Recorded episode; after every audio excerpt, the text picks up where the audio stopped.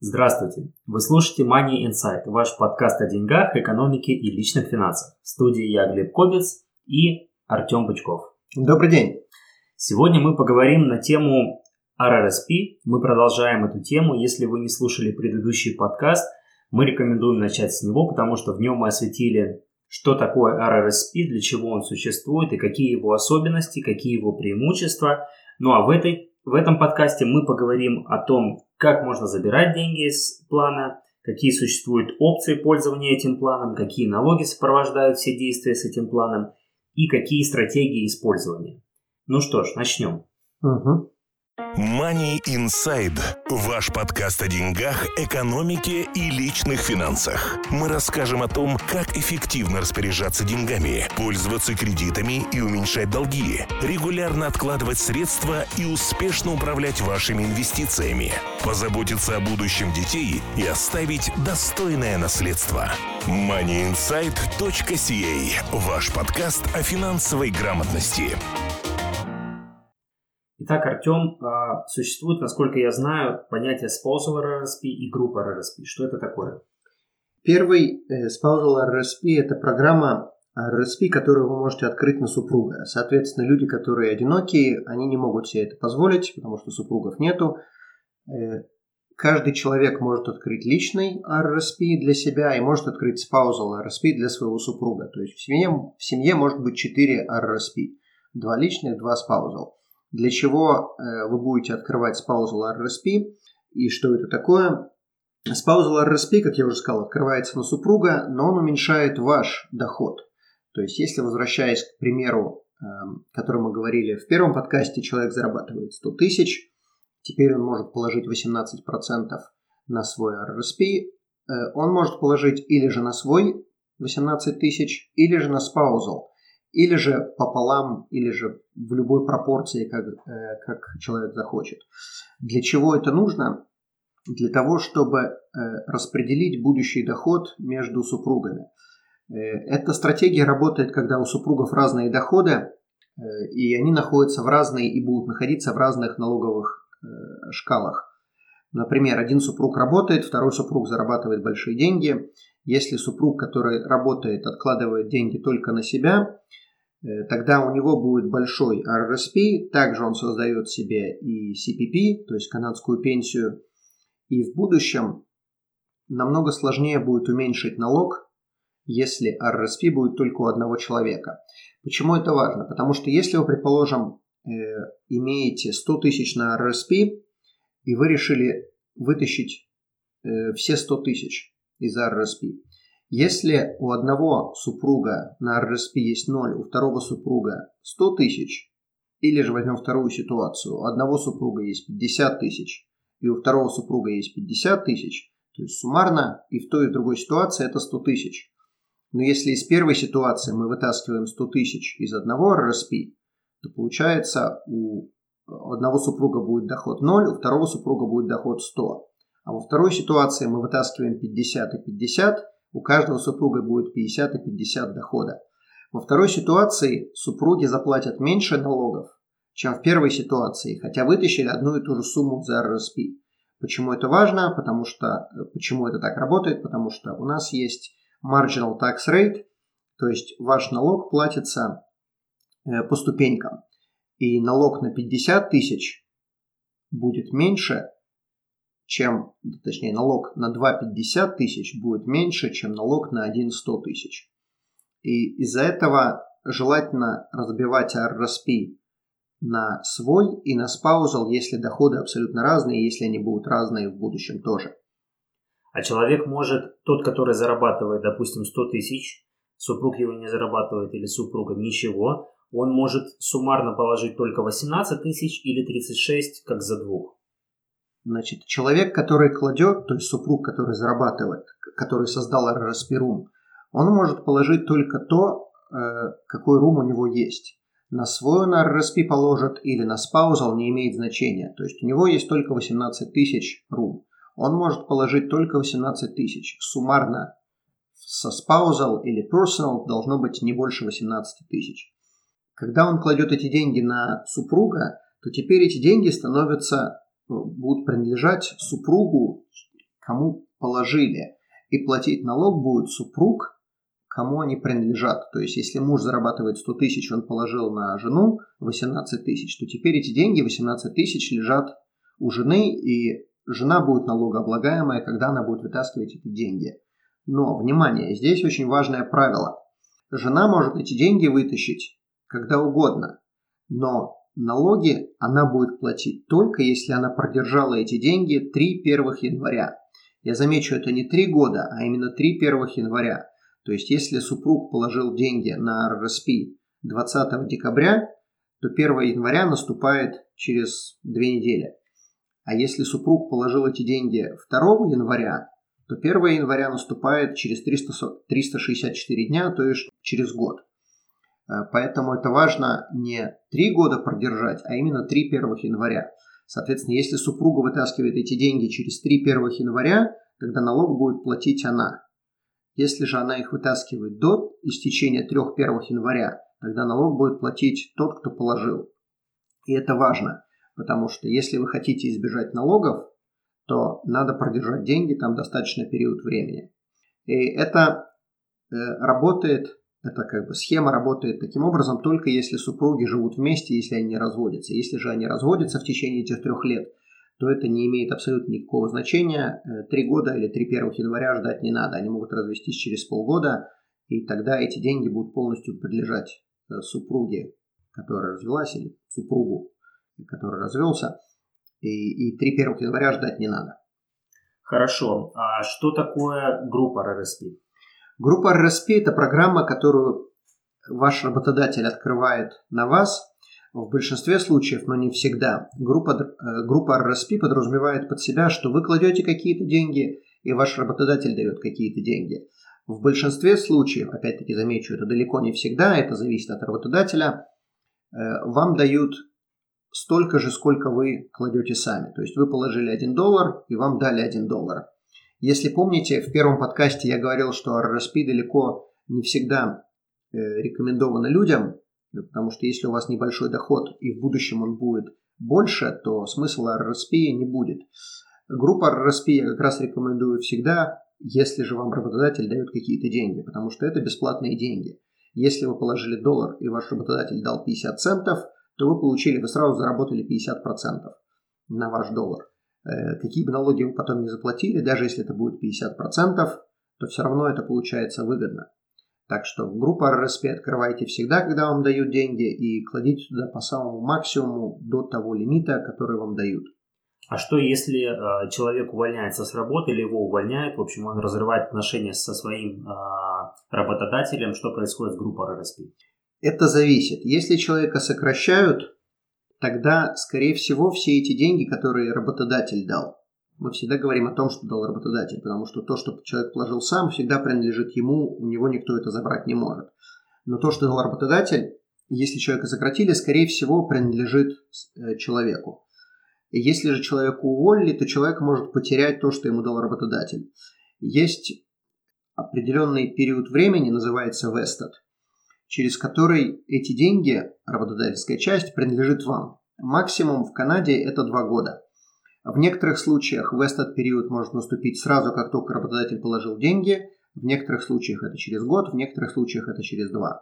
Если же человек уходит сам, и в этот период еще не прошел, то есть, предположим, не закончилось эти два года, и человек ушел в течение двух лет, значит тогда деньги работодателя он потеряет.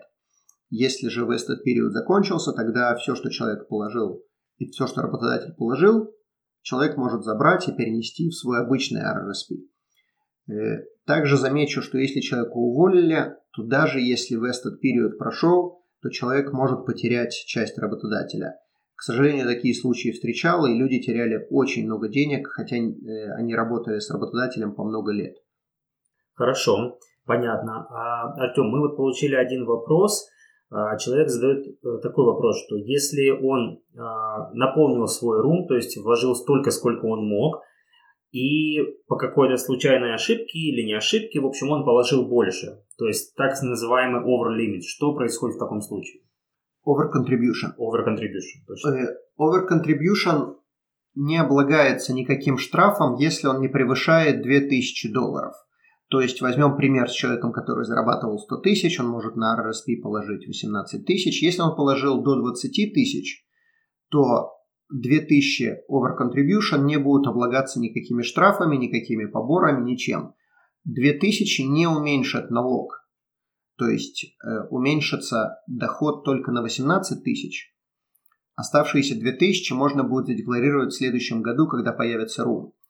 Если же человек переложил больше, чем 2000 долларов, тогда over contribution больше, чем 2000 долларов будет облагаться штрафом в 1% в месяц. То есть, если человек положил в самом начале года 21 э, тысячу, то 1000 долларов будет э, облагаться штрафом 1% за январь, 1% за февраль и так далее, и так далее, и так далее. Или же до тех пор, пока не наступит следующий год, и у человека уже появился рум на следующий год, или же до тех пор, пока человек не вытащит, если он сообразил и вытащил это в мае, то с января по май должен будет платить 1% в месяц на этот over contribution. Хорошо, спасибо. Я думаю, что мы ответили на этот вопрос. Давай перейдем э, к тому, как можно забирать и вообще можно ли забирать деньги из этого плана и как это делать. Если у вас есть RRSP, не группа RRSP, а именно RRSP, или же spousal, или личный RRSP, вы можете достать деньги в любой момент времени. И никто вас не обязывает держать там деньги до пенсии. Государству все равно, когда вы их заберете. Значит, э, когда вы забираете деньги, у вас есть три варианта э, изъятия.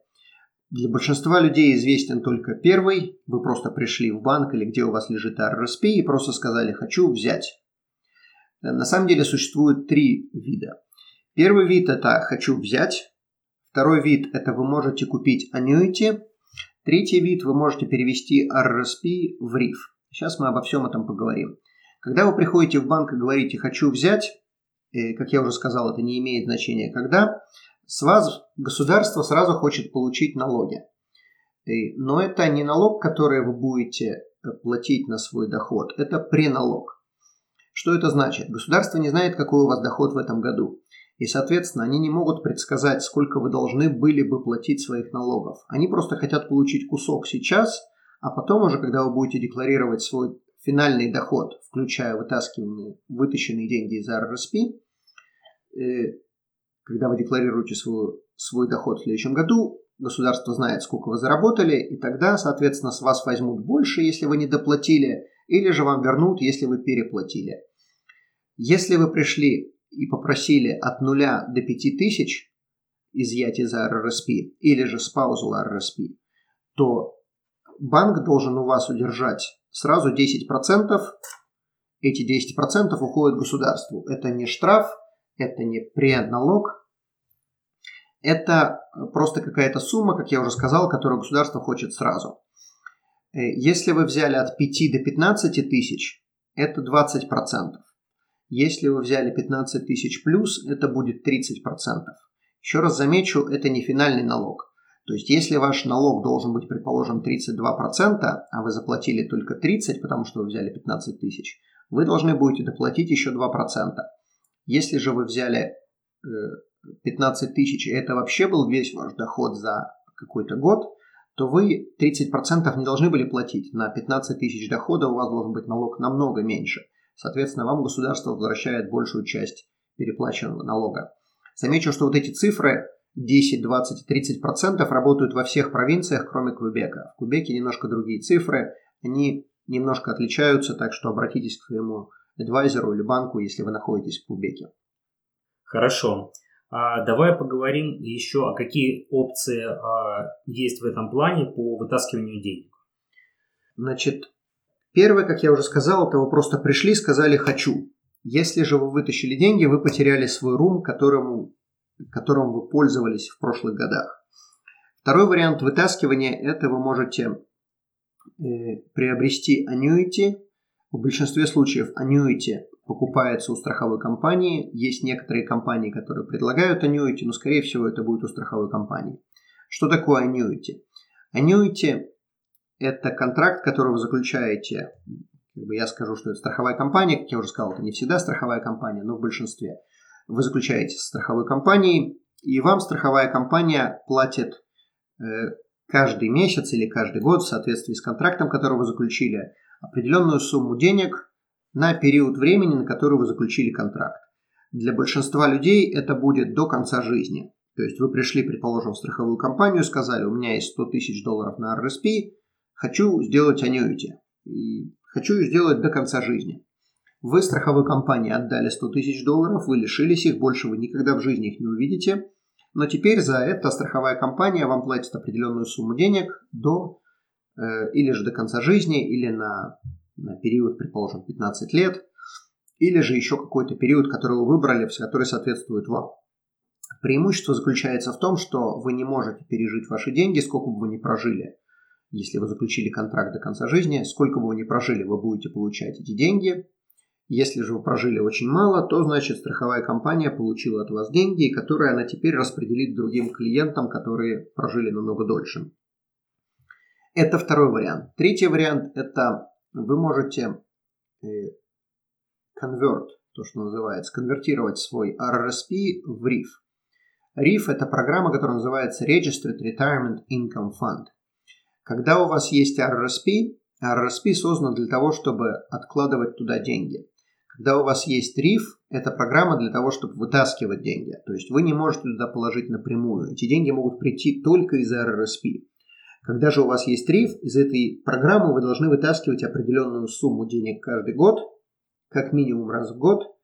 И этот количество денег, которое вы должны вытаскивать, оно зависит от вашего возраста. Чем чаще, чем чаще, чем старше вы становитесь, тем больше вы должны вытаскивать. Есть определенная формула начиная с 71 года, вы должны выбрать, э, каким способом вы хотите избавиться от RSP, или же вытащить все деньги, или же положить деньги на annuity, или же конвертировать это дело в RIF.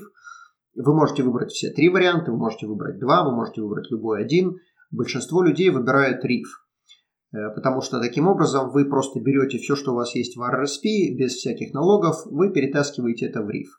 До 71 года у вас есть варианты точно такие же, как и в 71 год, и вы имеете право воспользоваться, одновременно иметь и RRSP, и RIF. Никакой проблемы с этим нету. Но в 71 вы должны от этого, от RRSP избавиться.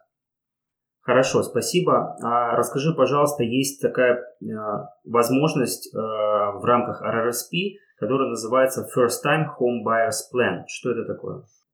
Это программа для вытаскивания денег на покупку дома. Эм, хоть она и называется First Time Home Buyer, это не должен быть совершенно первый дом, это может быть и второй дом, и самое интересное, даже и третий дом.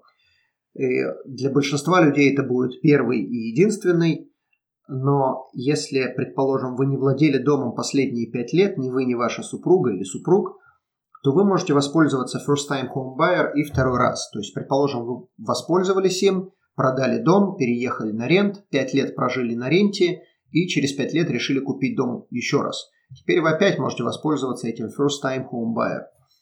И эта сумма, которую вы можете вытащить из RRSP до 25 тысяч э, на человека, это как бы суда у самого себя. То есть у вас есть какая-то сумма денег на RRSP, если это 25 тысяч, вы можете вытащить 25 тысяч, и в течение определенного периода времени, 15 лет, вы должны восполнить эти деньги назад, эти 25 тысяч. Если же в какой-то год не восполняете одну пятнадцатую от суммы, тогда вы должны прибавить эту одну пятнадцатую к своему доходу. То есть если вы вытащили, предположим, 15 тысяч, то начиная с третьего года после вытаскивания, то есть не в 16 когда вы вытащили, не в 17 через год, а начиная с 2018 года вы должны начать э, класть 1 пятнадцатую, то есть 1000 долларов, обратно в свой RRSP.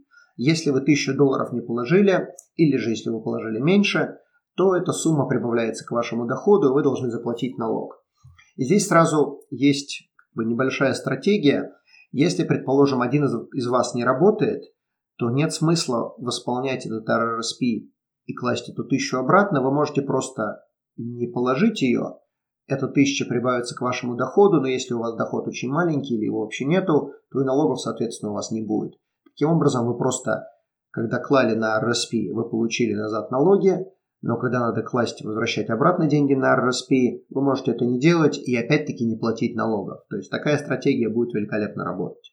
А я правильно понял, что изначально, когда мы забираем, допустим, 15 тысяч из RRSP на вот этот вот First Time Home Buyers Plan, то мы не платим никакие налоги. Все Это правильно. они не прибавляются к нашему доходу. Все правильно. Мы можем вытащить 15 тысяч и никакого withholding такса, то есть 10, 20, 30 процентов, о котором я говорил до этого, не будет. Вы вытаскиваете ту самую сумму, которую вы хотите вытащить до 25 тысяч. Хорошо, понятно.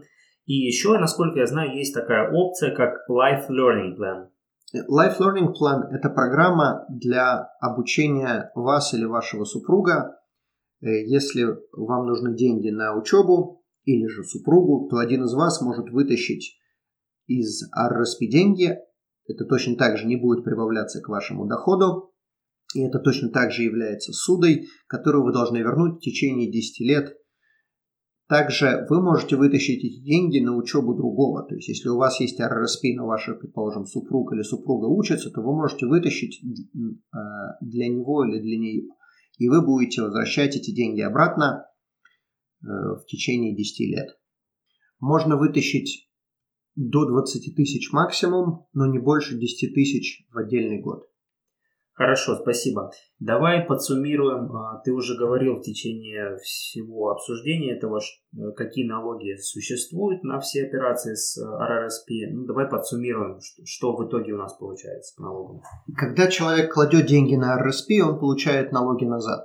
Когда он вытаскивает деньги из RRSP, он платит налоги по своей налоговой шкале, потому что эта сумма, которую человек вытаскивает из RRSP, прибавляется к доходам.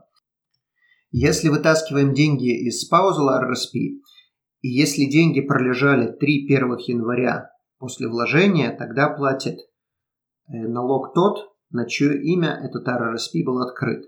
Если же они не пролежали 3 первых января, тогда платит налог тот, кто положил. Если мы вытаскиваем деньги э, от 0 до 5 тысяч из RRSP напрямую, мы платим 10% претакс, то есть withholding tax, то, что называется, от 0 до 15 тысяч 20% withholding tax и 15 тысяч выше 30% withholding tax, но потом эти налоги пересчитываются, и если человек переплатил, то он должен э, получить возврат назад, если не доплатил, то должен доплатить. Да, кстати, а как платится этот withholding tax? Его сразу снимают с суммы, которую человек вытаскивает. То есть, если человек пришел в банк и говорит, я хочу вытащить 10 тысяч, от 10 тысяч попадают от 5 до 15 тысяч, значит, соответственно, 20%, значит, человеку дают просто 8 тысяч, 2 тысячи уходят государству. Хорошо, понятно, спасибо. И ты еще упомянул, что существуют определенные стратегии работы с этим планом. А, Расскажи тут поподробнее чуть-чуть. Во-первых, если вы, предположим, собираетесь учиться, как я уже сказал заранее, э, раньше, если вы собираетесь учиться, или если вы, предположим, купили дом, и один из вас не работает, то я бы не стал возвращать часть денег в RRSP или не стал возвращать обратно вообще, если человек не работает или маленький доход. Второе, если у вас один из супругов получает намного меньше, э, или же, предположим, вы не работаете, то имеет смысл, может быть, вытащить деньги из RRSP. Возьмем пример с тем же человеком, который зарабатывал 100 тысяч. Э, Он жил в Альберте, его сократили. В этом году он получает только unemployment, рассчитывает, что в следующем году или через год он опять будет получать 100 тысяч. Имеет смысл вытащить деньги из RRSP, потому что сейчас налоги, которые он будет платить, вытаскивая из RRSP, будут намного меньше, чем когда у него опять доход будет 100 тысяч.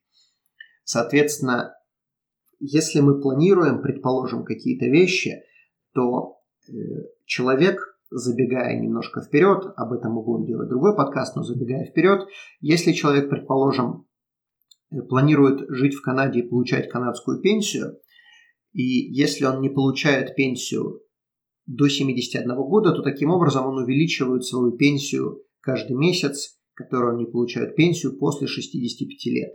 Почему это важно? Потому что человек может 65 лет, предположим, до 70 лет вытаскивать деньги из РРСП, он не будет иметь большой доход, потому что пенсию он не получает, и таким образом он не будет платить большой налог.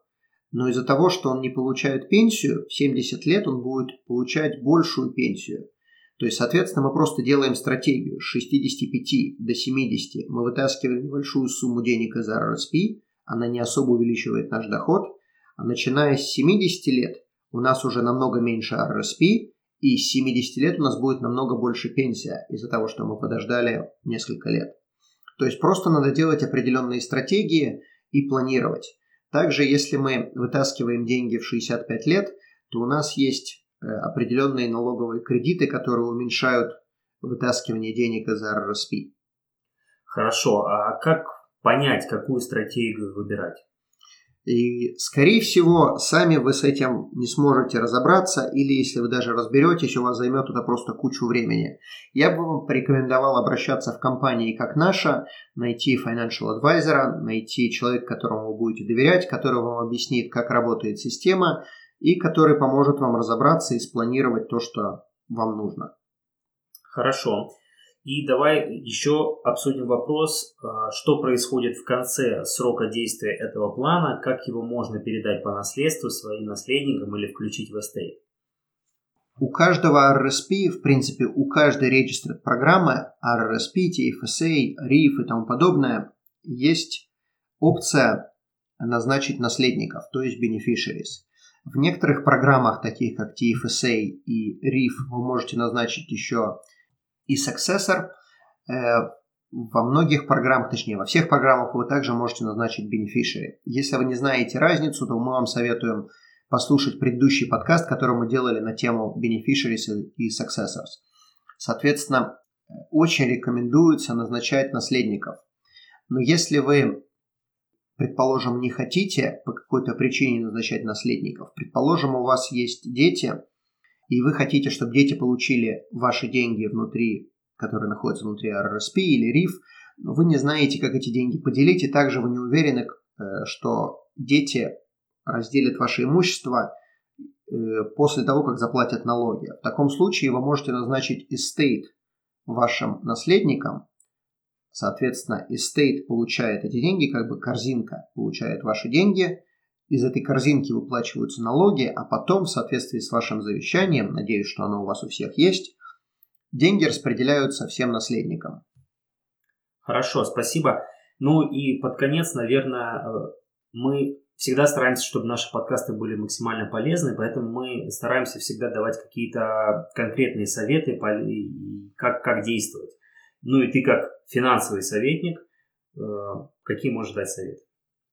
Как мы уже говорили в первом подкасте, RSP совершенно не для всех, но часто, скорее всего, это хорошая стратегия откладывать деньги.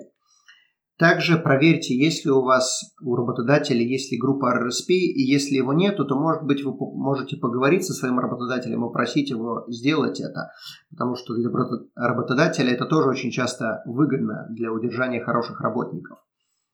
И если же есть группа RSP, и вам работодатель дает деньги, однозначно откладывайте туда. И хорошая стратегия, если вы решили откладывать деньги в RSP, хорошая стратегия откладывать туда постоянно от каждого пейчека. Таким образом, вы не особо будете э, обречены откладывать большую сумму денег в конце года.